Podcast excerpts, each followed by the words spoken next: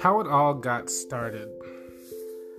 My story in I always use the word discovering that I was a um, musician because I didn't decide that I was a musician. Uh, my story is that I uh, come from a very, uh, I believe, well to do family, and uh, we're always encouraged to go to college and um, be the best that we can be. And I really uh, am grateful to my parents for that. Um, when I was in middle school, I would um, make the decision that I wanted to be a cardiovascular surgeon. I wanted to be a heart surgeon. And Dr. Ben Carson was a very, very big influence for me. I know that uh, nowadays he is a bit controversial in some social circles. I still heavily support him. And um, uh, that's just for personal reasons. However, um, just the fact that I felt like I connected with him as far as uh, personality is concerned. He's very mild mannered, he's very just unassuming, very kind, and um, that just resonated with me, and uh, that just uh, that just inspired me because I was never on the other end, just being very arrogant or flashy or things like that, but still wanted to make a big impact. So I would um, I would go on to visit Ivy League schools and just do all the research with how to get into Yale and Columbia and Princeton. And I shared with somebody, it was almost as though uh, the idea of going to NYU was beneath me. it was kind of funny.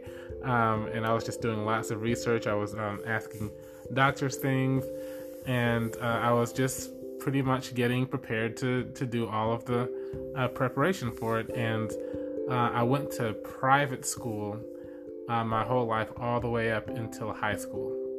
High school, I went to my first ever pep rally. It was the ninth grade, uh, just Lanier High School, and I saw the drum line, and it just totally floored me. I'd never seen anything like that before.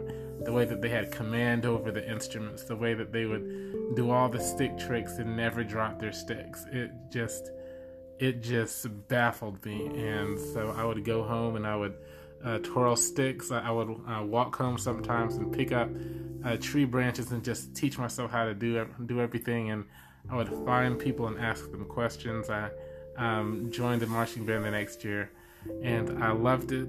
I didn't know what I was doing, but still just loved it. And uh, um, I was always trained to um, do research on how do you make a career on this? How much money do you make? And um, and the one thing that I kept on seeing was that people stopped playing when um, they graduated from college.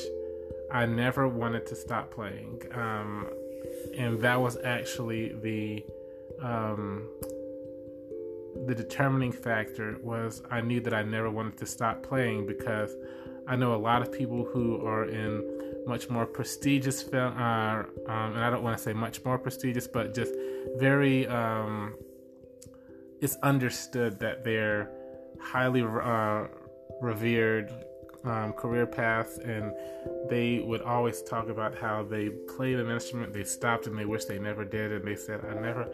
Uh, I never will know now how good I would have been if I just would have stayed with my instrument. But, uh, and I had heard a lot of people say, well, you know, I did what I needed to do and not what I loved. And they had these jobs and everything, and they were just miserable. They did not like the job at all. And one thing my mom always taught me was choose a job where you never have to go to work a day in your life.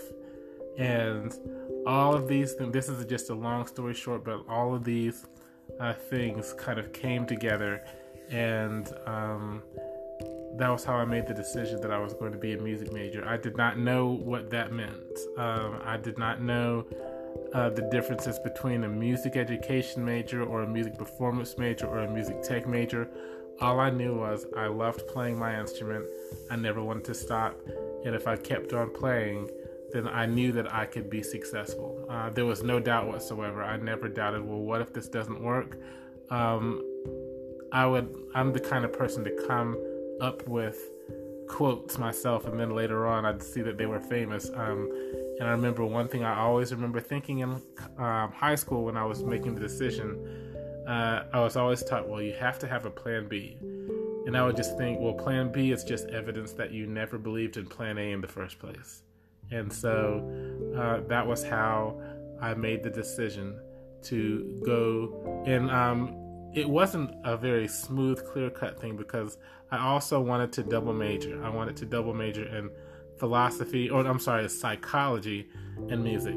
Again, I had no idea what I was talking about because if you've been a music major, you know that that is one very, very demanding, intense major. You are always working and uh, you're going from zero to 90 in three seconds flat. And so, um, thankfully, I never made that attempt. um, I think there's one person I know of, I don't know him or her personally, but one person that I just know of who double majored in music and something else. And I say, God bless them, hats off to them, but that's just not anything that I could ever do. And so that was how I decided to become a music major.